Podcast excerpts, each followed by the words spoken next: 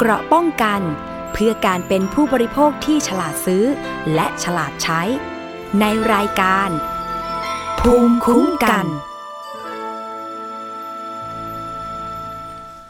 สวัสดีครับ ยินดีต้อนรับคุณผู้ฟังทุกท่านนะครับ เข้าสู่รายการภูมิคุ้มกันครับ รายการเพื่อผู้บริโภค พบกับผมนะครับ วันนี้ประพาสเลิศวิไลดำเนินรายการครับ คุณผู้ฟังทุกท่านครับ สามารถติดตามรับฟังและดาวน์โหลดรายการของเรานะครับ ได้หลากหลายช่องทางเลยนะครับ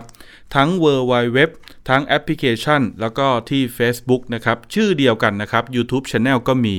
search เลยครับว่า Thai PBS Podcast นะครับ เราจะมีเนื้อหาสาระความรู้มาให้คุณผู้ฟัง วันนี้ บอกตรงๆว่าเนื้อหาสาระที่นำมาฝากกันเนี่ยแน่นจริงๆนะครับแล้วก็เป็นประเด็นกระแสในหลาย ๆ ประเด็นในหลาย ๆ เรื่อง ทั้งที่เคยนำเสนอไปแล้ว แล้วก็ยังไม่เคยนำเสนอ แต่คิดว่าน่าจะมีประโยชน์ต่อคุณผู้ฟังทุกท่านนะครับ นอกจากนี้นะครับยังติดตามได้ผ่านทางสถานีวิทยุชุมชนนะครับที่หรือสถานีวิทยุเครือข่ายนะครับที่ดาวน์โหลดรายการของเราเนี่ยไปร่วมออกอากาศ ให้คุณผู้ฟังได้รับฟังสาระความรู้จากเราด้วยเช่นกันนะครับ สถานการณ์ราคาน้ำมันนะครับ โอ้โห เป็นข่าวดีจริง ๆ นะครับ ที่มีการประกาศออกมาเมื่อช่วงเย็นเมื่อวานนี้นะครับ มีการลดราคานะครับ ลดเยอะเลยครับวันนี้ก็ ในส่วนของอน้ำมันบางชนิดเนี่ยลดลงไปถึง 1 บาท 20 สตางค์นะครับ บางชนิดก็ลดลงไปถึงประมาณ 2 บาทเลยทีเดียวนะครับ ท่านเติมน้ำมันชนิดไหนอยู่นะครับ ทั้งดีเซล ทั้งแก๊สโซฮอลนะครับ แก๊สโซลีนนะครับ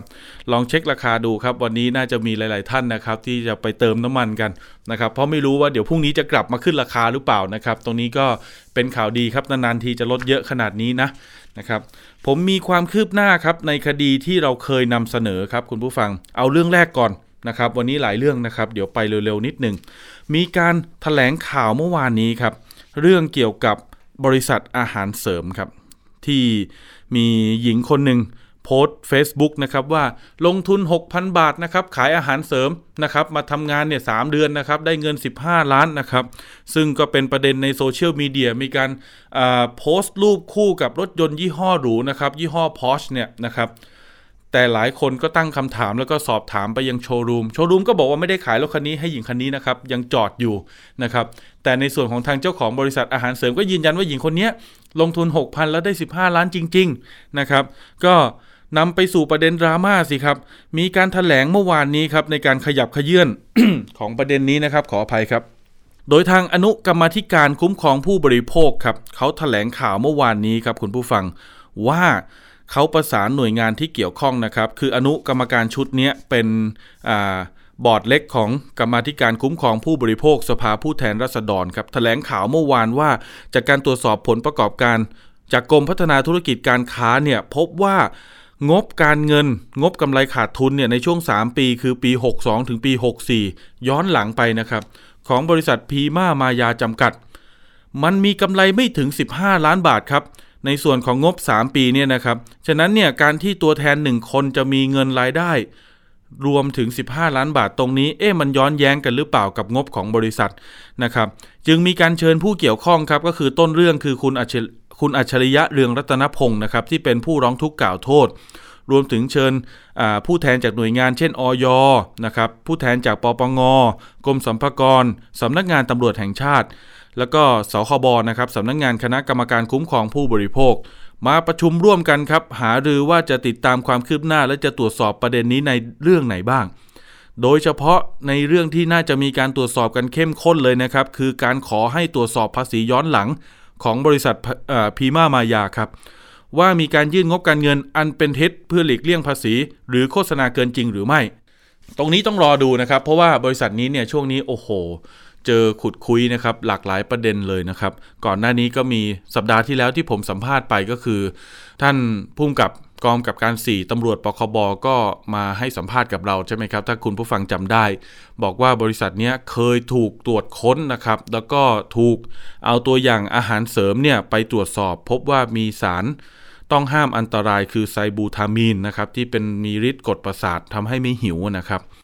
ในล็อตนั้นนะครับที่มีปัญหาก็ส่งตรวจไปแล้วก็ดำเนินคดีกันอยู่นะครับในล็อตอื่นๆ ตรวจไม่เจอนะครับแต่ว่าล็อตนั้นเนี่ยมีปัญหาตรวจเจอเมื่อประมาณตุลาปีที่แล้วคือปี 64 ล่าสุดนี้ก็จะมีการตรวจสอบเรื่องภาษีย้อนหลังด้วย โอ้โห ตัวแทนคนเดียวโพสต์ข้อความนะครับ ซึ่งดูแล้วก็ปกติก็ไม่น่าจะมีดราม่านะแต่พอมันดูหลายๆ คนก็แสดงความเห็นอันนี้ผมไปอ่านจากโซเชียลมีเดียนะครับเขารู้สึกว่า มันโอเวอร์เกินจริงหรือเปล่านะครับแต่ทางบริษัทเขาก็ยืนยันว่าตัวแทนคนนี้เขาได้เงิน 15 ล้านจริง ๆ นะมันก็เลยกลายเป็นดราม่านี่แหละครับ แล้วก็นำมาสู่ประเด็นการตรวจสอบนะครับโพสต์โพสต์เดียวนะครับเดือดร้อนกันทั้งบริษัทเลยทีเดียว อนุกรรมธิการนะครับของกรรมธิการคุ้มครองผู้บริโภค สภาผู้แทนราษฎรเนี่ยเขาจะมีการประสานให้หน่วยงานต่างๆ ไปตรวจสอบตามอำนาจหน้าที่ของหน่วยงานนั้นๆ เสร็จแล้วเนี่ย ให้สรุปเรื่องเข้ามานะครับ แล้วก็จะนัดประชุมติดตามความคืบหน้าอีกครั้งเนี่ยคือช่วงปลายเดือนนี้นะครับ ปลายเดือนนี้ก็คือประมาณ 22 กันยายน เดี๋ยวรอดูครับคุณผู้ฟังว่า ผลการตรวจสอบนั้นจะเสร็จในวันที่ 22 กันยายนเลยไหม หรือว่าจะคืบหน้าได้ข้อมูลในประเด็น เรื่องนี้อย่างไรบ้างเกี่ยวกับการทำกิจการนะครับดำเนินธุรกิจของบริษัทพีมามายาจำกัด 6,003 เดือนได้ 15 ล้านบาท อีกประเด็นครับคุณผู้ฟังอันนี้ก็เป็นเรื่องเด่นเรื่องดังเหมือนกันนะครับ คดีดารุมะซูชินะครับโอ้โห สายทานนะครับ สายบุฟเฟ่นี่ผิดหวังกันไปตามๆกันเลยนะครับ ช่วงนั้นตำรวจนะครับรับผิดชอบสำนวนโดยตำรวจกองบังคับการปราบปรามการกระทำความผิดเกี่ยวกับการคุ้มครองผู้บริโภคหรือปคบครับกองบัญชาการตำรวจสอบสวนกลางเขาสรุปสำนวนครับโอ้โห เป็นหมื่นแผ่นเลยนะคุณผู้ฟัง ส่งให้กับพนักงานอายการที่สำนักงานอายการถนนรัชดาพิเศษ กรุงเทพมหานครนะครับเพื่อดำเนินคดีกับผู้บริหารนะครับแล้วก็ผู้เกี่ยวข้องกับดารุมะซูชินะครับเดี๋ยวคุยกับท่านนี้เลยครับ ท่านพันตำรวจโทปริญญาปาละครับ รองผู้กำกับการสอบสวน กองกำกับการหนึ่งนะครับปเอ่อบคปคบครับท่านรองผู้กำกับสวัสดีครับ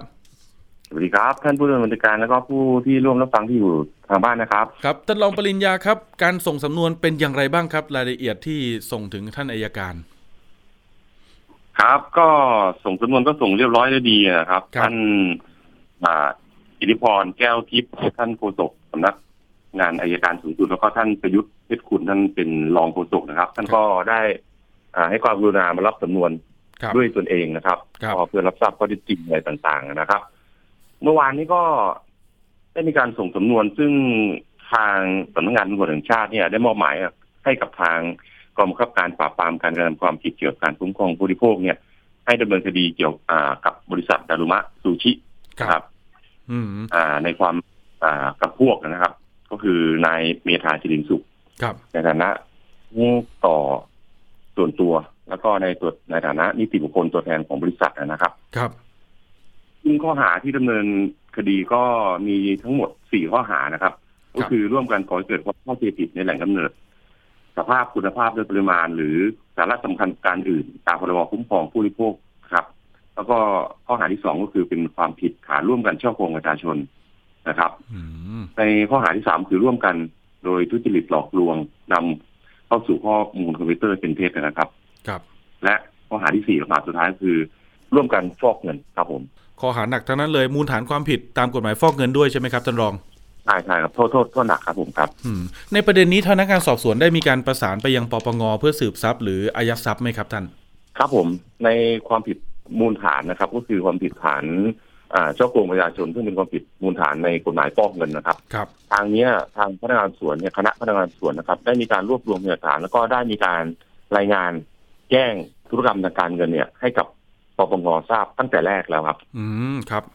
ราะว่าเรื่องนี้เนี่ยเป็นประเด็นกันมานะครับ คุณผู้ฟังก็ตั้งแต่ช่วงเดือนมิถุนายนนะครับ แล้วก็มีการถแถลงข่าวจับกลุ่มโดยท่านพันตำรวจโทจิรพภูริเดช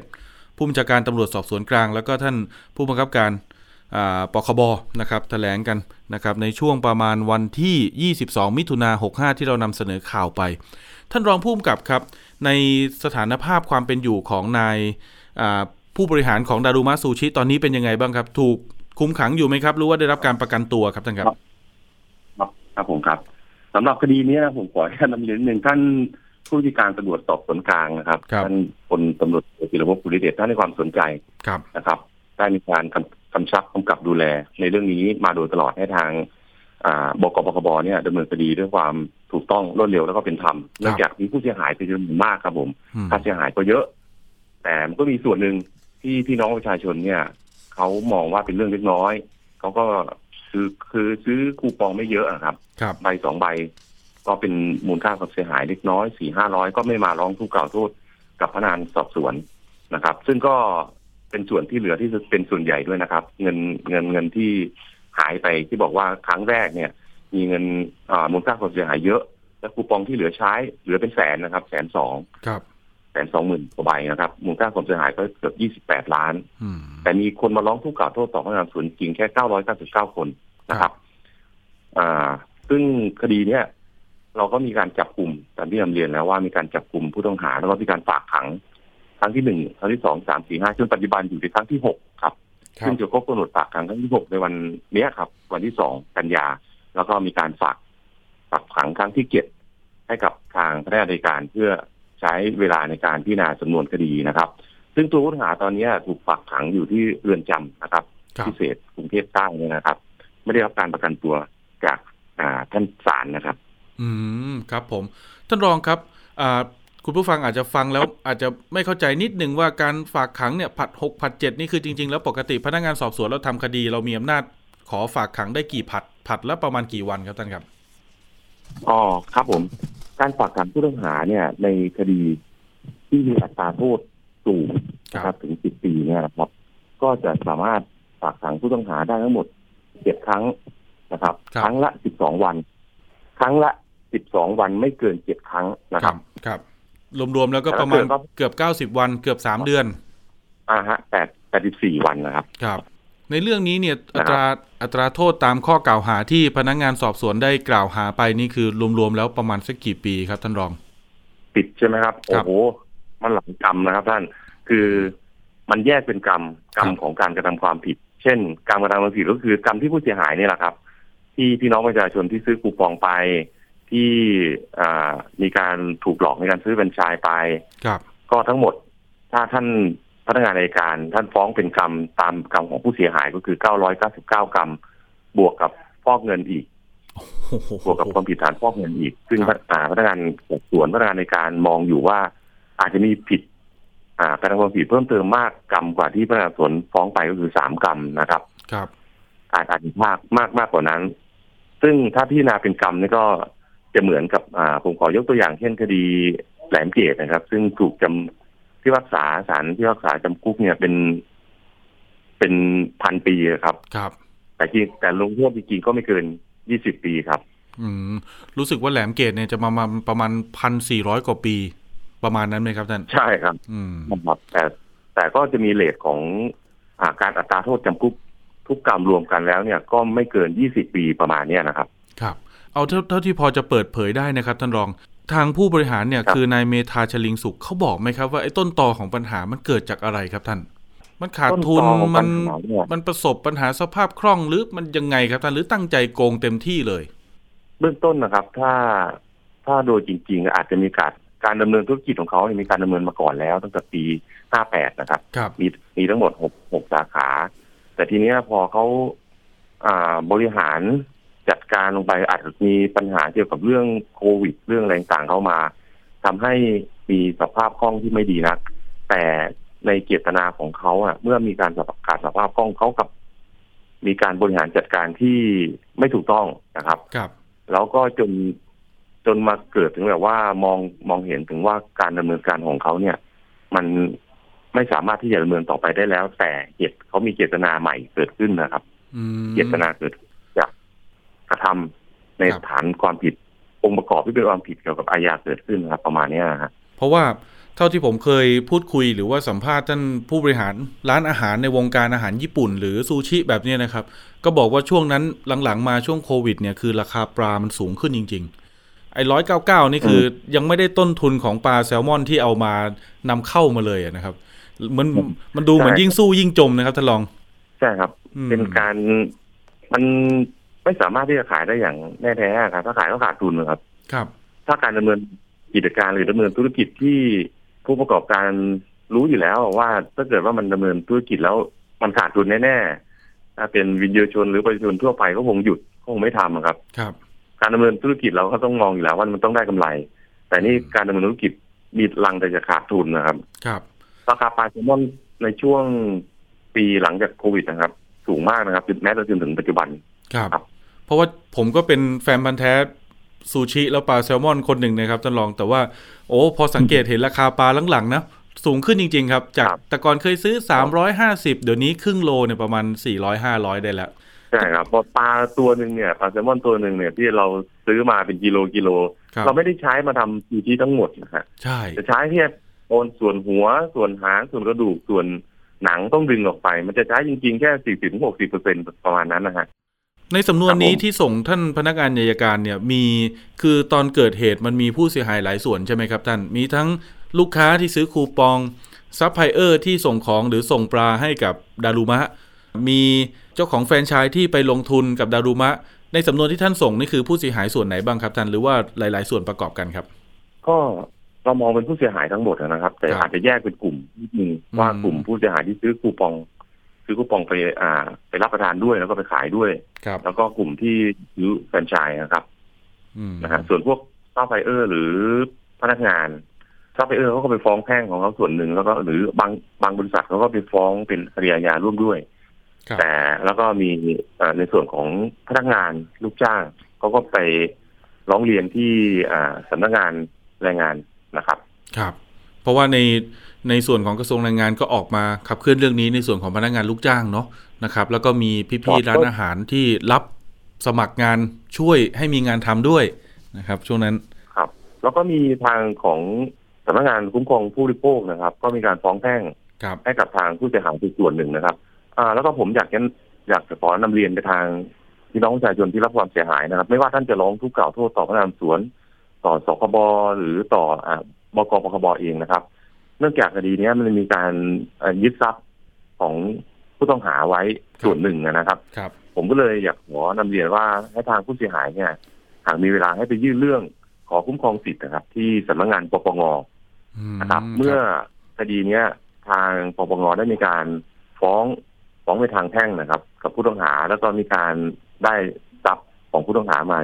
มาจำนวนหนึ่ง ก็จะได้มีการเฉลี่ยทรัพย์ให้กับผู้ร้องนะครับ ที่ไปที่ไปยื่นคำร้องขอคุ้มครองสิทธิ์นะครับ ถ้าท่านไหนยังไม่ได้ร้องเนี่ย อาจจะไม่ได้รับการชดเชยในประเด็นนี้นะครับ ครับ อืม ก็ต้องรักษาสิทธิ์ของตัวเอง ถ้าเกิดผู้เสียหายคนไหนเขาบอกอ๋อตอนนั้นผมไม่ได้แจ้งความ แต่ตอนนี้อยากจะแจ้งอ๋อไม่เป็นแล้วไรแจ้งแจ้งแจ้งได้ไหมไม่ครัไม่บไม่ท่านเป็นไรครับไม่ต้องแก้ไม่ต้องแจ้งความก็ได้ครับ เพราะว่า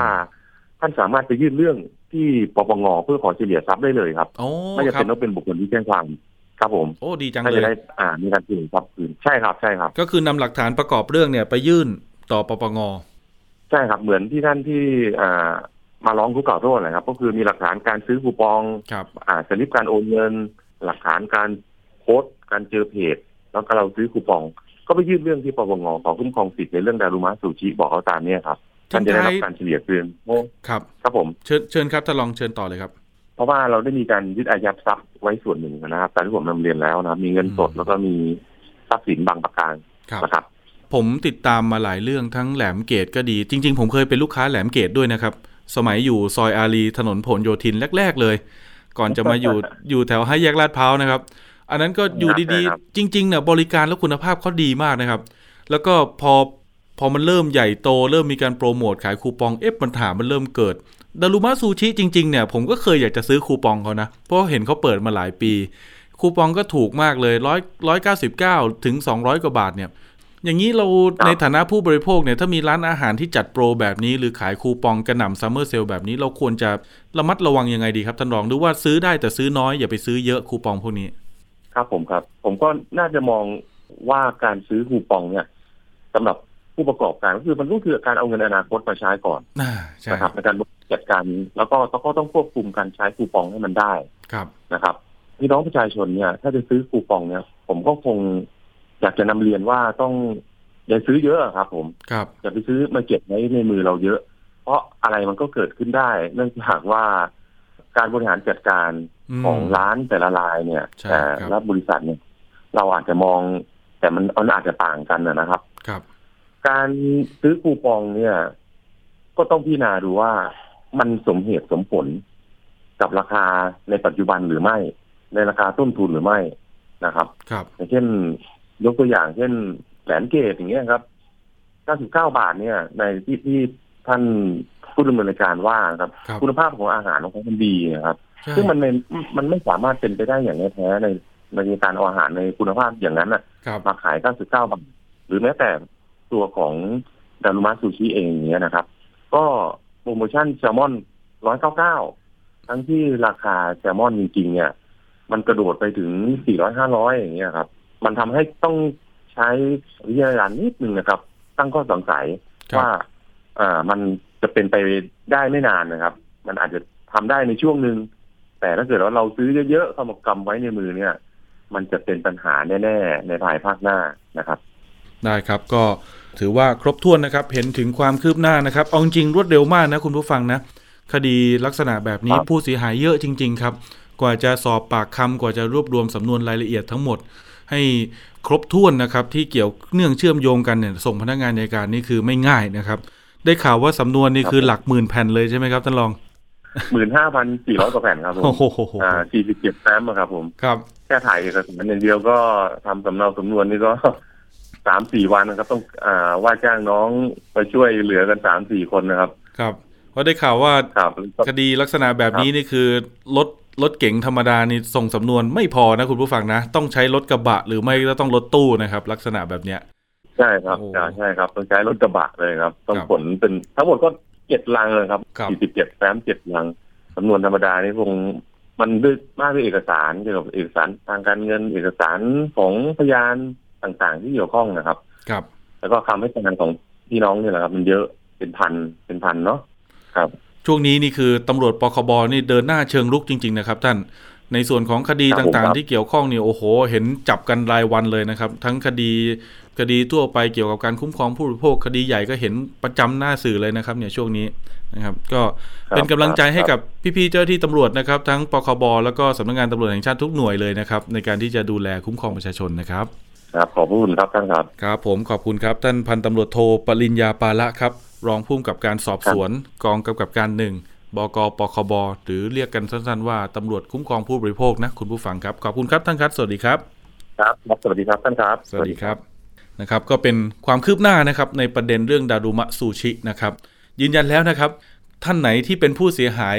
หลักร้อย หลักหลายร้อย หลักพันนะครับ ไม่ได้แจ้งความไม่เป็นไรครับคุณผู้ฟัง เอาเอกสารถ้าอยากได้เงินคืนนะ ไปยื่นเรื่องที่สำนักงานปปงนะครับถ้าอยู่ในกรุงเทพปริมณฑลก็อยู่ตรงนู้นเลยครับสะพานหัวช้างนะครับแถวแถวปทุมวันนะครับ ก็ถ้าเกิดท่านอื่นนะครับที่อยู่ต่างจังหวัดก็ลองดูครับว่าอ่าส่งทางไปรษณีย์ได้ไหมลองโทรไปสอบถามปปงเขาดูนะครับเผื่อว่าจะได้เฉลี่ยทรัพย์คืนนะ หรือบางท่านบอกว่าเออไม่เป็นไรนะครับ หลักร้อยนะครับ ตอนนี้ดารุมะซูชิเขาก็มาเปิดแล้วนะ เห็นว่าคุณแม่ของ ผู้ต้องหานะครับมาเปิดร้านนะครับ บอกว่าเอาคูปองไปใช้ได้ ตรงนี้ก็ลองดูครับเผื่อว่าอะก็จะได้ช่วยบรรเทากันไปทั้งในความเดือดร้อนของเราแล้วก็ในส่วนของอัตราโทษของเขานะครับ ก็ดูตามความเหมาะสม สิทธิ์ของเราเราเป็นคนตัดสินใจครับคุณผู้ฟังในฐานะผู้บริโภคนะครับ มาดูเรื่องนี้กันต่อครับคุณผู้ฟังเรื่องของใครมีคดีความทั้งแพ่งทั้งอาญานะครับ จะไปว่าจ้างทนายความโอ้โห หวังจะมาช่วยครับ สุดท้ายกลายเป็นมาหลอกเราซะงั้นนะครับ อันนี้ต้องบอกกันก่อนตั้งแต่ต้นเลยนะว่า ไม่ใช่ทนายความทุกคนจะเป็นคนไม่ดีนะครับ ทนายความดีๆ มีเยอะครับที่ช่วยเหลือประชาชน หลายๆ ท่านเนี่ยทำงานกับไทย PBS ผมมีโอกาสได้ไปร่วมผลักดันร่วมทำข่าวนะครับ เจอทนายดีๆ เยอะมากครับ แต่ทุกวงการมันก็จะต้องมีคนที่ไม่ดีบ้างกระทำผิดบ้างนะครับ ตรงนี้ก็เป็นเรื่องปกติให้ดูเป็นรายบุคคลไปนะครับ อย่าไปว่าวิชาชีพหรือองค์กรเขาล่ะ เรื่องนี้ผู้เสียหายครอบครัวหนึ่งครับที่จังหวัดมหาสารคามเขาขอความช่วยเหลือ เขาไปว่าจ้างทนายความครับในจังหวัดนี่แหละ ให้มาช่วยดำเนินการนะครับ เนื่องจากว่ามีญาติในครอบครัวเสียชีวิต ลูกของผู้เสียชีวิตเนี่ยอายุประมาณยังไม่ถึง 10 ขวบเลยครับ เลยต้องให้ยื่นคำร้องต่อศาลเพื่อขอให้ศาลสั่งให้ผู้ใหญ่เนี่ยทำนิติกรรม คือทำเอกสารเบิกเงินทำสัญญาแทนผู้เยาว์ก็จ้างทนายความมาดำเนินการ ทนายความเรียกเงิน 5 0 0แสนบาทครับ อ้างว่าจะต้องเอาไปวางเป็นหลักประกันต่อศาล ต่อมาภายหลังครับ คุณผู้ฟังตรวจสอบพบว่า เอ้าศาลไม่ได้รับเงินนี้นะครับ และศาลก็ไม่รู้เรื่องด้วยเงินวางทรงวางศาลอะไรเนี่ยนะครับ ปกติก็ไม่ต้องวางกันอยู่แล้วนะครับนำไปสู่การตรวจสอบครับทนายความคนนี้กล่าวอ้างเอาศาลมาแอบอ้าง โดนศาลลงโทษนะครับ เรื่องละเมิดอำนาจศาลหมิ่นศาลนะครับจำคุกเลยนะครับ ในส่วนของทางผู้เสียหายก็อยู่ระหว่างแจ้งความครับ เดี๋ยวติดตามคดีกัน เดี๋ยวคุยกับผู้เสียหายครับ คุณเกียงไกรครับผู้เสียหายจากจังหวัดมหาสารคามครับ ครับสวัสดีครับ คุณเกรียงไกรครับ ตอนที่เขามาเรียกเงิน5 0 0แสนจากครอบครัวเรานี่คือเขาอ้างว่าจะเอาไปทำอะไรครับทนายความคนนี้ เขาบอกว่าเออศาลเออเขาต้องการเห็นเห็นเงินอืมก่อนนะครับ ครับ คือต้องต้องต้องบอกว่าทีแรกเขาเขาบอกว่าห้าแสนนะครับ ทีนี้เขาก็อ้างอีกว่าต้องต้องเอาเงินมาวางอีกครับต้องเอาเงินมาวางอีก หลังจากจากที่วางไปห้าแสนแล้วเขาก็เรียกเอาเรียกเอาอีก เพราะว่าศาลเขาแล้วก็สถานพินิจเขาตรวจสอบ เพราะว่า เออ บุตรจะต้องได้เงินจำนวนเท่านี้เท่านี้ก็ต้องเอามาวางเพิ่มอย่างเงี้ยครับมครับแสดงว่าตอนแรกนี่ จ่ายไปห้าแสนแล้วก็มาเรียกเพิ่มอีกแม่นบ่ครับไอ้แมนครับโอ้จักบาทครับ รอบรอบสองนี่นะจะเป็นการโอนเรื่อยๆนะครับโอนเรื่อยๆน้องเขาโอนไปเรื่อยๆนะครับ ครับ ตอนนี้อยุเป็นล้านนะครับเอาเป็นฮะล้านแล้วกันเนาะแสดงว่าคือเราให้เงินเข้าไปนี่เป็นล้านเลยเหรอครับ ใช่ครับ โอ้โห นี่แสดงว่าไม่ใช่แค่ห้าแสนแล้ว มันมีรอบหลังอีกทยอยเรียกทยอยเรียก ครับ โอ้แล้วพอไปรู้ความจริงนี้ไปรู้ได้ยังไงครับไอ้ครับ คือน้องสะพ้ายผมอะเป็นคนโอนครับนะครับ ที่นี่แม่ของผมอะมาบอกผมว่าน้องสะพ้ายอะโอนเงินไปให้ทนายได้โอนเงินไปให้ทนายไปว่างศาลผมก็เลยไปไปบอกน้องสะพ้ายว่า มันบ่แมนเรื่องแบบนี้ มันบ่มีอย่าโอนไปอย่าโอนไป อืมแต่ มันโอนไปแล้ว ผมก็เฮ็ดหยังบ่ได้ครับ ครับ ผมก็เลยต้องไปไปสืบที่สถานพินิจแล้วก็อืมไปตามยุติศาลเลย ว่ามีเรื่องแบบนี้บ่ครับให้เจ้าหน้าที่ยุติศาลเขาบอกสู้น้องสะใภ้ผมฟังเลยว่า มันบ่มีเรื่องแบบนี้ ซึ่งน้องสะใภ้ผมบ่ได้เชื่อผมนะว่า ว่าเขาสิหลอกอืนะมตคอรับนตอน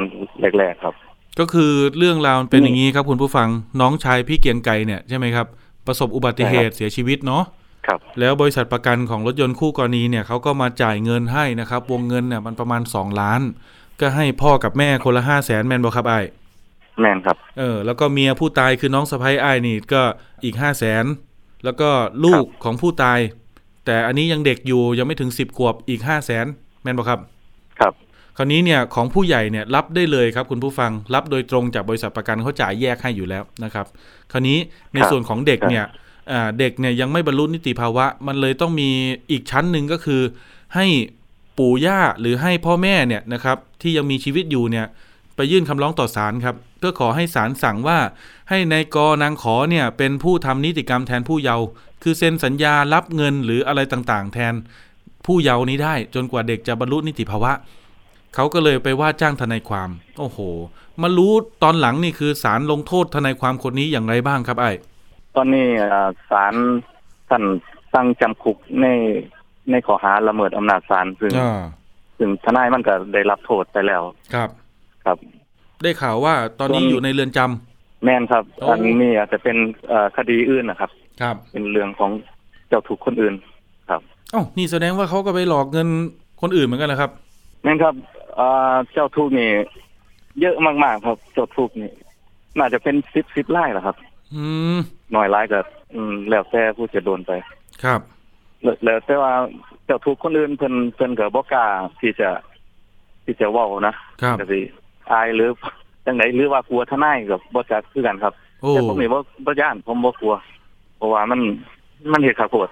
อืมแต่ผมก็มีหลักฐานที่จะสู้กับมัน ครับ ถึงมันจะเป็นทนายจบในตีบัณฑิตผมก็บ่ได้ย่านมันหรอกอืมโอ้นี่เขาบอกว่าเขาจบเนติเลยเหรอครับ ก็ก็บ่แน่ใจถึงมันสิเป็นทนายผมก็ครับ อืม ดีแล้วครับ สิทธิ์ของเราถ้าเกิดเขามาทำให้เราเสียหายตรงนี้เราก็ต้องสู้นะครับ ไม่ว่าเขาจะเป็นใครก็แล้ว แต่มีแผนหรือยังครับ ตอนนี้หลังจากแจ้งความว่าจะต้องดำเนินการยังไงครับไอ้ตอนนี้เฮาก็ดำเนินการไปตามกระบวนการก่อนนะครับ ตอนนี้ก็อยู่ในอยู่ในขั้นตอนขอหมายจับนะครับ ขอหมายจับแล้วก็สิส่งฟ้องส่งอัยการฟ้องศาลก็ คิดว่าก็เขาว่าทำไปตามกระบวนการนะครับเขาทำคนเดียวไหมครับ หรือว่าเขามีขบวนการมีกลุ่มวางแผนกัน คือจังสี่ครับ คือตอนตอนนั้นนะตอนที่มันขึ้นศาลกับผมอะครับเอ่อมันมันให้การต่อหน้าผู้พิพากษา มันให้การครั้งแรกว่า เอ่อมีคนร่วมกระบวนการกับมันอยู่ผู้หนึ่งเป็นไผ่ล่ะแต่มันมันมันให้การไปสักพักหนึ่งมันก็บอกว่าขอกลับคำให้การมัน เออ ไม่ใช่ไม่ใช่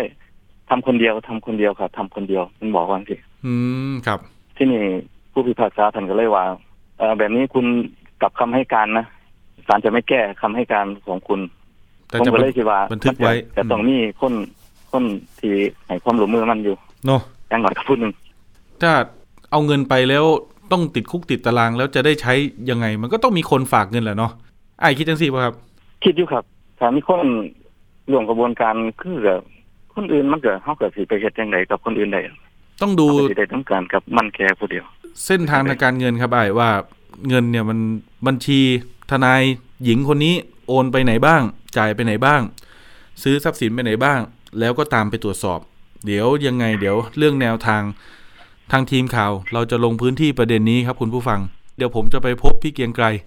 นะครับ แล้วก็ครอบครัวนะครับที่มหาสารคามเลยอำเภอวาปีปทุม ก็จะไปดูข้อมูลไปติดตามตรวจสอบข้อเท็จจริง แล้วก็จะไปพูดคุยกับทางพนักงานสอบสวนท่านผู้กำกับโรงพักสพวาปีปทุมสารคามด้วยนะครับว่า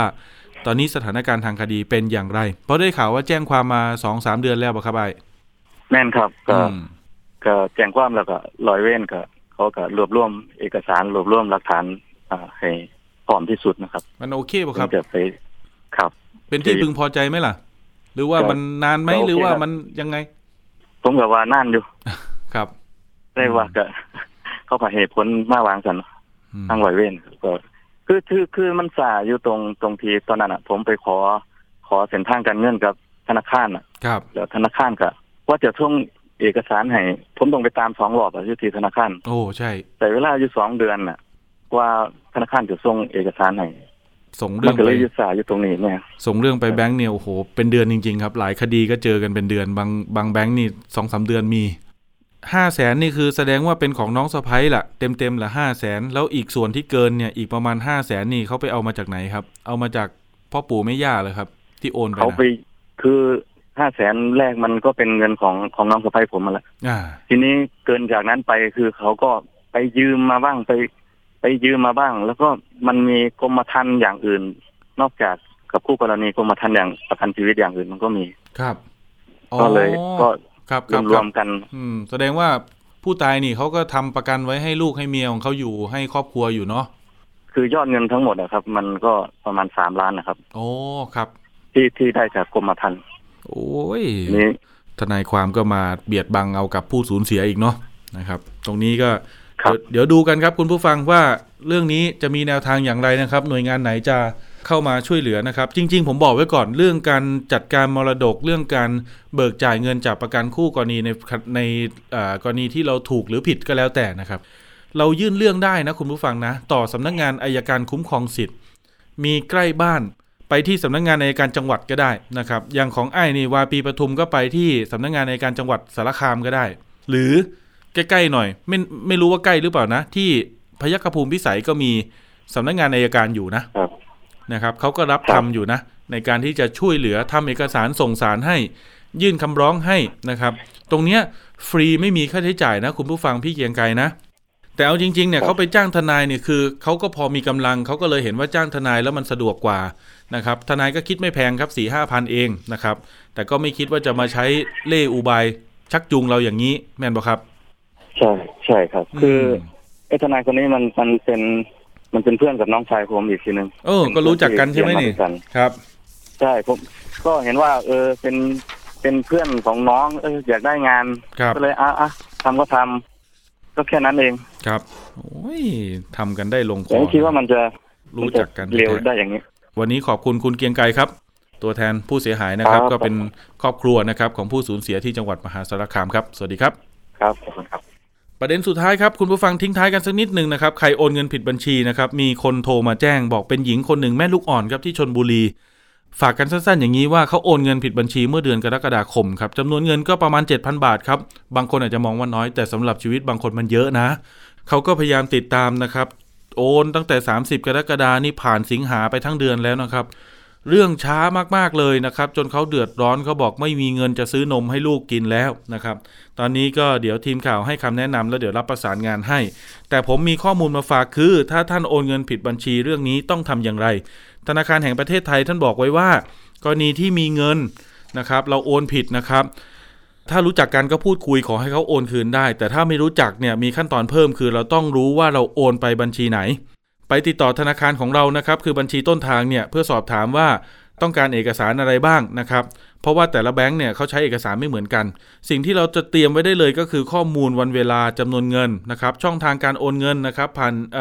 ออนไลน์ผ่านแอป หรือตู้ ATM นะครับ มีสลิปก็เอาไปด้วย หากทำผ่านโมบายแบงกิ้งมันจะมีสลิปเป็นรูปภาพไว้นะครับ เอาไปให้เขาดูก็ปริ้นเป็นเอกสารไป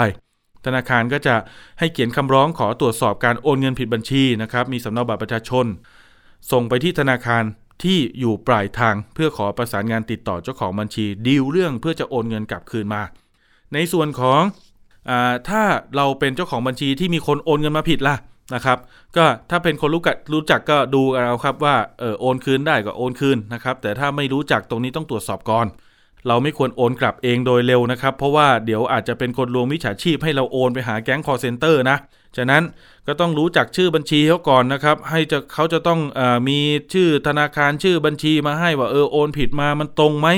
เลขธุรกรรมเป็นยังไงเวลาเท่าไหร่ แล้วค่อยประสานงานธนาคารธนาคารของเรานะครับว่าเออเรื่องนี้มันจริงไหมธนาคารตรวจสอบให้หน่อย ถ้ายืนยันว่าจริงแล้วค่อยโอนนะครับ เพราะว่า ถ้า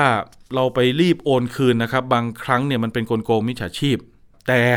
ตรงนี้ต้องบอกไว้ก่อนว่าถ้าเกิดเราได้เงินเข้ามาแล้ว แล้วเราไม่โอนคืนเขาหรือไม่แสดงความบริสุทธิ์ใจตรงนี้ต้องระวังนะคุณผู้ฟังนะ เดี๋ยวจะกลายเป็นว่าเราเพิกเฉยนะครับ ได้ทรัพย์ที่ไม่ควรจะได้ เขาอาจจะแจ้งความดำเนินคดีเราได้เหมือนกันนะครับ ตรงนี้ต้องระมัดระวังนะ ในช่วงถัดไปครับ คุณผู้ฟังช่วง คิดก่อนเชื่อนะครับกับดรแก้วกังสดานอัมภัยนักพิษวิทยา กับพี่น้ำชนาทิพย์ไพพงศ์ครับ วันนี้มาในสาระความรู้ชื่อตอน กินอาหารโปรตีนสูงเสี่ยงต่อการเป็นเกาต์หรือไม่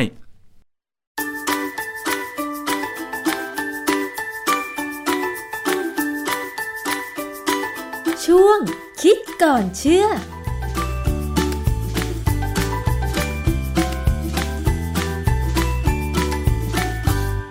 พบกันในช่วงคิดก่อนเชื่อกับดรแก้วกังสดานนภัย นักพิษวิทยากับดิฉันชนาทิพไพรพงศ์นะคะ วันนี้เรามาพูดถึง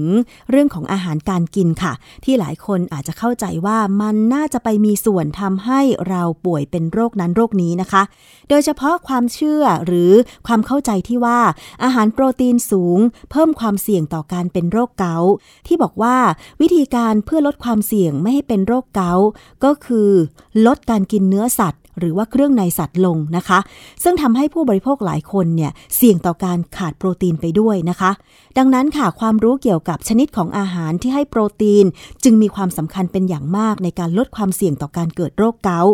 และไม่เสี่ยงต่อการขาดโปรตีนนะคะ ทีนี้เราต้องมารู้กันก่อนค่ะว่า โรคเกาต์คืออะไร และความเข้าใจที่ผ่านมาของผู้บริโภคเกี่ยวกับอาหารที่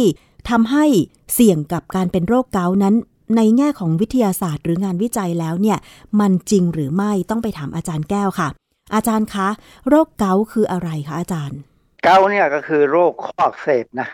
ส่วนใหญ่จะเป็นในผู้ชายอะผู้ชายเป็นเยอะ เพื่อนผมที่เล่นแบดด้วยกันเนี่ย อายุยังไม่สี่สิบเลย เพื่อนรุ่นลูกนะเขาก็บอกเขาเป็นเกาต์อยู่ แต่ว่ากินยาแล้วก็พยายามออกกำลังกาย หมอบอกว่าออกกำลังกายเยอะๆนะมันจะได้ข้อจะได้ทำงาน คนที่เป็นเกาต์เนี่ยก็จะมีการข้อแข็งแล้วก็บวม บางทีก็บวมแดงเลยนะแล้วมักจะเป็นที่นิ้วหัวแม่เท้า เพราะฉะนั้นอันนี้ก็มีอันตรายต่อเส้นเอ็นเนื้อเยื่อต่างๆ ค่ะ อาจารย์แล้วสาเหตุของการเกิดโรคเกาต์นี่ มันเกี่ยวเนื่องกับอาหารจริงไหมคะอาจารย์ จริงๆกับใช่ เพราะว่าอะไร เนื่องจากว่าร่างกายเนี่ยถ้าเรากินเนื้อสัตว์ หรือกินอาหารที่ให้โปรตีนเนี่ยนะแต่เป็นอาหารชนิดที่มีจำนวนเซลล์เยอะ อันนี้ผมผมเทียบให้ง่าย ถ้าสมมุติเรากินกล้ามเนื้อเรากินอกไก่เนี่ยนะ อกไก่เนี่ยเซลล์ใหญ่ เซลล์ใหญ่ๆเนี่ยจะมีโปรตีนเยอะ เพราะฉะนั้นถ้าเราชั่งน้ำหนักหนึ่งกรัมของอกไก่เนี่ยแล้วเราดูว่ามีจำนวนเซลล์เท่าไหร่เนี่ยจำนวนเซลล์จะไม่มาก แต่ถ้าเรากินตับไก่เนี่ยนะ ตับไก่เนี่ยจะมีจำนวนเซลล์มาก เพราะว่าตับเนี่ยจะเป็นเซลล์เล็กๆเลี้ยงกันไปหมดเลย แล้วในเซลล์เนี่ยก็จะมีการทำงาน ทุกเซลล์จะมีโปรตีน แต่คราวนี้พอเรากิน สมมติหนึ่งกรัมเท่ากันของตับไก่กับอกไก่เนี่ยถ้ากินตับไก่เนี่ยเราจะได้เซลล์เยอะ ในเซลล์แต่ละเซลล์เนี่ยจะมีกรดนิวคลีอิกหรือ DNA หนึ่งชุดหนึ่งชุดของของเซลล์นะ DNA เนี่ยมีองค์ประกอบเป็นเบสของเขาซึ่งเราเรียกเบสเนี่ยมันจะมีเป็นมาต่อกัน เราเรียกว่ามีพิวรีนกับพิริมิดีนตัวพิวรีนนี่แหละคือตัวปัญหา เพราะว่าเวลาถูกเปลี่ยนแปลงในร่างกายมนุษย์แล้วเนี่ย เปลี่ยนไปแล้วเนี่ยเราจะได้สุดท้ายเป็นกรดยูริกนะฮะที่หลายคนเคยตรวจร่างกายแล้วแล้วต้องตรวจกรดยูริกด้วยก็คือตรวจเพื่อที่จะดูว่าเรามีความเสี่ยงเป็นโรคเกาต์หรือเปล่าอย่างนั้นหรือเปล่าอาจารย์ อันนี้เป็นประการหนึ่งคือกรดยูริกเนี่ยไม่ใช่ว่ามันมีประโยชน์นะกรดยูริกเนี่ยเป็นสารต้านการออกซิเดชัน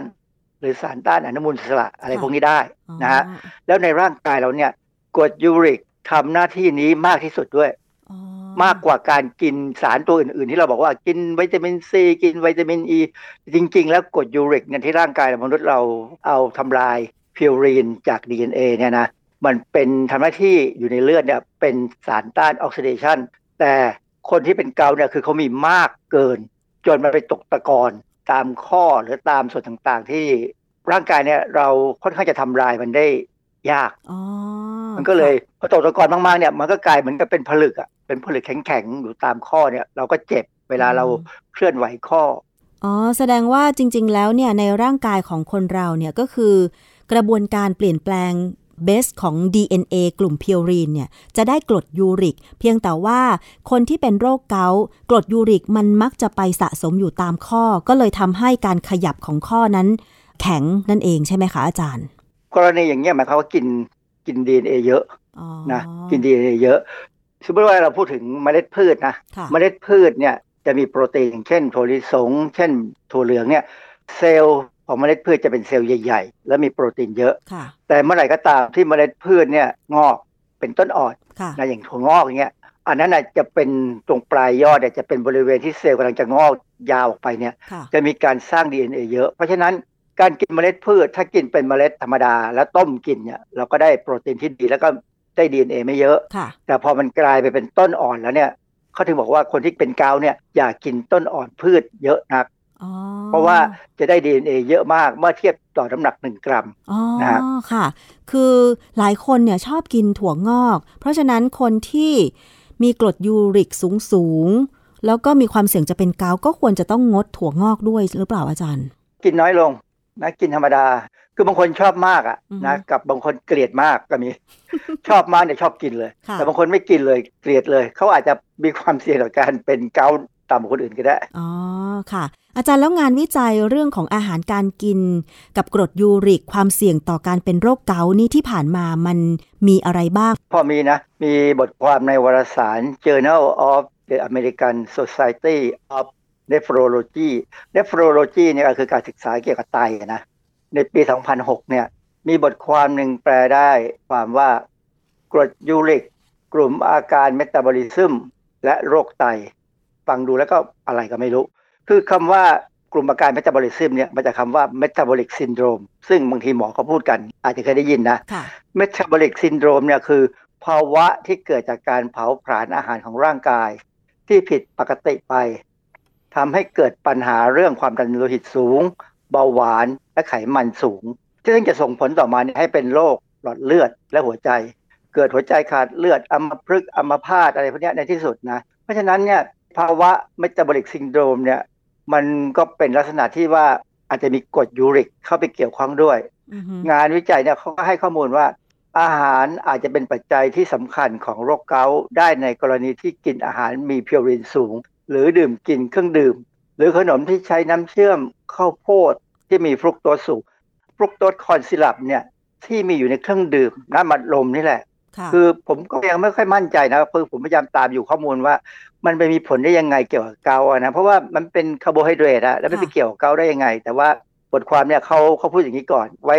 ความรู้พวกนี้เดี๋ยวผมไปตามหาอีกทีนะ เพราะว่าบางครั้งเราไม่รู้หมดหรอกนะฮะ อาจารย์แล้วทีนี้การกินอาหารโปรตีนสูงหรือที่มี DNA สูงเนี่ย จะเพิ่มกรดยูริกเสมอไปหรือไม่คะอาจารย์ ส่วนใหญ่จะเพิ่มนะ เพิ่มแน่ๆ เพราะฉะนั้นเนี่ยเวลาใครมีปัญหาเกาหรือใครมีปัญหาไตเนี่ย หมอจะบอกเลยว่า อย่ากินเครื่องในสัตว์มากนักนะก็คือคงห้ามยากแล้วบางคนชอบกินตับไก่ปิ้งมากเลยอะใช่แต่ว่ากินแค่พอรู้รสนะแต่ว่าพยายามกินอย่างแม้กระทั่งเนื้อสัตว์เนี่ยก็จะบอกให้กินอกไก่ค่ะนะ มันเป็นเนื้อขาวเนื้อขาวเนี่ยพูดง่ายๆเราเราดูได้เลย เช่นเราเอาไปต้มนะมันออกขาวๆอะ มันออกซีดเลยอาจารย์ เออซีดจีซีดเลยแล้วไม่อร่อยไม่อร่อย เพราะฉะนั้นอกไก่เนี่ยเหมาะที่จะทำอาหารอะไรก็ได้ ที่ต้องใช้เครื่องปรุงเยอะๆเช่นยำนะยำเนื้อยำไก่เนี่ยยำอกไก่เนี่ยกินได้ เพราะว่าจะอร่อยกับเครื่องปรุง แต่ว่าถ้าจะทำเป็ดไก่ย่างเนี่ยนะควรจะใช้น่องหรือสะโพก เพราะบริเวณนี้จะมีไขมันบ้างพอสมควรทำให้รสชาติของอาหารอร่อยขึ้นค่ะ อาจารย์นอกจากข้อมูลเกี่ยวกับอาหารที่ควรจะบริโภคให้น้อยลงเพื่อป้องกันกรดยูริกสูง ไม่ให้เป็นเกาต์นอกจากเนื้อสัตว์ หรือว่าเครื่องในสัตว์ หรือว่ายอดของใบไม้ ต้นไม้ รวมถึงพืชงอกใหม่ อย่างเช่นถั่วงอกอย่างเงี้ย มันมีอย่างอื่นไหมที่เขามีข้อมูลว่าควรจะลดอะคะอาจารย์ ผมไปดูในเว็บไซต์ของโรงพยาบาลแห่งหนึ่งนะเขาให้ข้อมูลนะจะต้องงดแล้วก็คืองดเครื่องดื่มแอลกอฮอล์เช่นเหล้าเบียร์เนี่ยเขาบอกว่าแอลกอฮอล์ทำให้ยูริกสูงขึ้น ซึ่งผมก็ประหลาดใจนะ อันนี้ยังประหลาดใจอยู่ เพราะว่าแอลกอฮอล์เนี่ยมันก็เป็นคาร์โบไฮเดรตอะไรนะค่ะให้พลังงาน แต่ทำไมยูริกสูงขึ้น ผมก็ไม่แน่ใจแต่เขาเขาแนะนำอย่างนั้น ขนาดในเว็บไซต์ของโรงพยาบาลเขามาพูดโดยโดยหมอเป็นคนเขียนเนี่ยนะค่ะก็คงมีเหตุผลแล้วนะฮะค่ะอีกอันหนึ่งที่เขาบอกว่า ให้งดก็คือลดอาหารมันมาก ก็เหมือนกันอันนี้ก็พลังงานสูงทำไมอือฮึพลังงานสูงถึงมาเกี่ยวกับยูริก อันหนึ่งที่น่าสนใจคือเวลาจะมีการแบ่งเซลล์หรือมีการสร้าง DNA ขึ้นมาเยอะๆเนี่ยนะต้องใช้พลังงานเยอะอ๋อเอาแล้วนะมันไม่เป็นผมผก็ลเข้าดีใจเหรออาจารย์ การงดจะดี เพราะว่าส่วนใหญ่ถ้ากินอาหารที่มีพลังงานสูงเนี่ยถึงแม้ว่าจะมีการแบ่งเซลล์มากขึ้นเนี่ยบางครั้งเนี่ยมันก็มีการเอาไปสร้างเป็นไขมันสะสมอีกอ๋อทำให้เป็นโรคอ้วนค่ะนะฮะเพราะฉะนั้น ก็เหมือนว่าเขาเขาอาจจะต้องการบอกว่าให้กินอาหารพอประมาณนะควบคุมน้ำหนักให้อยู่ในช่วงที่ควรจะเป็นนะนั่นก็คือต้องลดการกินสารอาหารที่ให้พลังงานเยอะ คือกินพอสมคือร่างกายเราเนี่ยต้องการพลังงานไปใช้นะฮะทุกวันแต่อย่ากินเกิน ถ้ากินเกินมากๆเนี่ยมันกลายเป็นไขมันค่ะ เพราะฉะนั้นจริง ๆ แล้วเนี่ยมันก็มีข้อมูลออกมาเรื่อย ๆ ใช่ไหมเกี่ยวกับสิ่งที่เราต้องระมัดระวังเพื่อป้องกันไม่ให้เราป่วยเป็นโรคเกาต์สถิติของการป่วยเป็นโรคเกาต์ในประเทศไทยนี่ ไม่แน่ใจเหมือนกันว่ามันมีมากหรือน้อย แต่ดิฉันเคยเห็นเหมือนกัน เป็นเพศหญิงนะอายุประมาณช่วง 30-40 เขาเป็นโรคเกาต์ที่หนักมากก็คือว่าข้อมือข้อเท้า บวมแล้วก็ขยับไม่ได้ แล้วก็มีอาการเจ็บปวดทรมานอย่างเงี้ยค่ะอาจารย์ทั้งๆที่ ช่วงชีวิตที่ผ่านมาคืออายุช่วงก่อน 30 เนี่ย เอ๊ะไม่แน่ใจว่าเขามีความเสี่ยง เขากินอาหารที่ก่อให้เกิดโรคเกาต์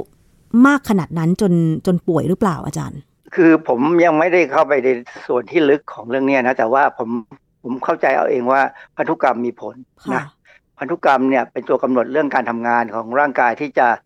สามารถจะขับ เอายูริกออกได้แค่ไหนค่ะคือไม่ใช่ว่ายูริกเนี่ยขับไม่ได้เลยขับได้บ้างนะฮะแต่ว่ามันขับได้น้อย แต่นี่มากน้อยเนี่ยมันขึ้นอยู่กับว่าร่างกายเรามีกระบวนการเนี่ยซึ่งกำหนดด้วยพันธุกรรมนะฮะค่ะเพราะฉะนั้นเนี่ยเราจะต้องดูว่าถ้าใครมีคนในครอบครัวเป็นเกาต์ต้องระวังเป็นพิเศษ แต่คนที่ดูแลครอบครัวไม่เคยมีใครเป็นเลย ก็ก็ต้องระวังเหมือนกันว่าเราจะกลายเป็นคนที่หนึ่งหรือเปล่านะค่ะพูดง่ายๆ กินเนื้อสัตว์เนี่ยกินเนื้อสัตว์ที่เป็นเนื้ออย่างเช่นอกไก่หรืออาจจะเป็นน่องไก่ก็ยังพอได้นะ แต่เครื่องในเนี่ยไม่ว่าจะไก่หมูปลาก็ตามเนี่ยนะเครื่องในเนี่ยมันก็เหมือนกันอะค่ะ มันเป็นเซลล์น้อยๆเป็นเซลล์เล็ก ๆ ที่อัดแน่นอยู่ในอวัยวะค่ะแล้วเพื่อทำงาน เพราะฉะนั้นการกินเนี่ยเราได้ประโยชน์และตับไก่เนี่ยได้ประโยชน์เป็นแหล่งของวิตามินเอแต่กินพอประมาณค่ะ อย่างพวกเนื้อวัวหรือว่าเนื้ออย่างอื่นก็เช่นเดียวกันใช่ไหมคะอาจารย์ หลักการเดียวกันเลยนะฮะพูดต่ออีกนิดก็ได้ว่าอย่างกรณีสาหร่ายเนี่ยสาหร่ายถ้าเป็นสาหร่ายที่เข้ามาห่ออาหารของญี่ปุ่นหรือเกาหลีเนี่ยนะหรือทำซุปเนี่ยนะค่ะสาหร่ายนั้นไม่มีปัญหาเพราะเป็นเซลล์ใหญ่อืมนะฮะมีโปรตีนสูง แต่ถ้าเป็นสาหร่ายเซลล์เดียวคืออะไรที่มีการเอามาทำเป็นผลิตภัณฑ์เสริมอาหารบ้างอะไรเงี้ยนะอันนั้นเป็นเซลล์เล็ก ๆ ซึ่งถ้าเรารู้ว่าเซลล์เล็ก ๆ ได้ปริมาณเซลล์เยอะเนี่ยก็จะมีกรดนิวคลีอิกสูงอ๋อซึ่งมีบทความวิจัยพอสมควรที่จะบอกว่า เพิ่มความเสี่ยง ซึ่งมันเป็นการเพิ่มความเสี่ยงไงมันไม่ได้บอกว่ากินแล้วต้องเป็นค่ะเพราะฉะนั้นเนี่ยถ้าใครกินแล้ว ผมก็ไม่ได้ห้ามนะว่าจะไม่ให้กินอยากกินเพื่อเสริมโปรตีนควรจะเจาะเลือดดูบ้างว่ามียูริกเพิ่มไหมค่ะอาจารย์ถ้าสมมติว่าเราคิดว่าเรากินอาหารพวกเครื่องใน หรือยอดอ่อนของต้นไม้ มากแล้วกลัวว่าจะเป็นยูริก เรามีวิธีการไหนที่จะขับกรดยูริกออกไปให้ได้มากที่สุดไหมเอา ผมไม่กล้าอธิบายเลย เพราะว่าหาไม่เจอ คือมันออกได้บ้างนะ แต่ว่ามันเป็นตัวที่ค้างมาก ถ้าสมมติกินเยอะอ๋อคือ base ของ DNA เนี่ยเรามี purine กับ pyrimidine pyrimidine เนี่ยไม่มีปัญหากลุ่มนี้ออกได้ถูกย่อยแล้วถูกขับออกทางไตไปได้เลยนะแต่ว่าถ้าเป็น purine เนี่ยจะมีบางส่วน คือการการขับออกเนี่ยจะลำบากกว่า เพราะฉะนั้นเขาถึงมุ่งเน้นมาที่ว่า purine แต่ว่าจริง ๆ แล้วเนี่ยมันก็ยังอยู่ด้วยกันค่ะนะเพราะฉะนั้น ถ้าสมมติว่ามี DNA เยอะเมื่อไหร่เนี่ย ก็จะมีปัญหาค่ะเรายังขาดข้อมูลสักนิดหนึ่งที่จะบอกว่าอาหารพวกไหนคนกินเท่าไหร่เท่าไหร่ เราไม่สามารถบอกได้ จริง ๆ เนี่ยเขามองว่าในอนาคตเนี่ย ถ้ามีความรู้เรื่องเกี่ยวกับจีโนมหรือค่ะพันธุกรรมของมนุษย์ได้ดีเนี่ยนะแต่ละคนอาจจะอาจจะมีการวิเคราะห์ว่าพันธุกรรมเราเป็นยังไงค่ะอาจจะกินอาหารอะไรได้แค่ไหน บางคนอาจจะสามารถกิน กินเครื่องในสัตว์ได้ตั้งเยอะ โดยไม่ต้องกลัวปัญหาเรื่องนี้อ๋อแต่บางคนเนี่ยอย่าได้แตะทีเดียว แตะเมื่อไหร่เดี๋ยวมีปัญหาทันทีอืมนะนี่คืออนาคตค่ะ ก็เหมือนกับว่าถ้าเกิดเรารู้พันธุกรรมของเรายีนของเราเนี่ยบางคนก็อาจจะพอทราบใช่ไหมคะอาจารย์ว่าทำไมเรากินนิดหน่อยถึงอ้วน แต่กับอีกคนคือเขากินเยอะกว่าเราทำไมเขาไม่อ้วนอย่างนี้ใช่ไหมอาจารย์ อันนี้เป็นเรื่องที่อเมริกาเออที่ยุโรป หรือว่าประเทศที่เขาเจริญแล้วเนี่ยเขาทำได้แล้วนะความจริงความรู้เรื่องยีนเนี่ยสำคัญมาก เช่น กรณีของ ถ้ารู้ว่ามียีนที่มันกลายพันธุ์ไปเป็นยีนมะเร็งเต้านมได้เนี่ย ถ้าตรวจพบสามตัวครบนะเอ่อ BRCA 1 2 3เนี่ยนะเขาตัดเต้านมทิ้งเลยอ๋อแองเจลิน่าโจลีเนี่ยเป็นคนทำให้เห็นเลยว่าเขาตัดทิ้งเลยเนื่องจากจากว่าเขารู้ว่าเขาเสี่ยงมากแล้ว แล้วเขาก็ทำเต้านมใหม่ออกมาสวยเลยค่ะ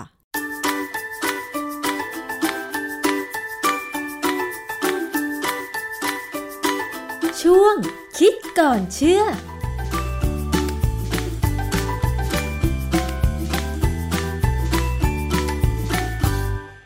ครับผมวันนี้หลายเรื่องหลายประเด็นนะคุณผู้ฟังนะก็ทั้งคืบหน้าประเด็นเก่า แล้วก็มาเตือนภัยในประเด็นใหม่นะครับหวังว่าจะเป็นประโยชน์ต่อคุณผู้ฟังทุกท่าน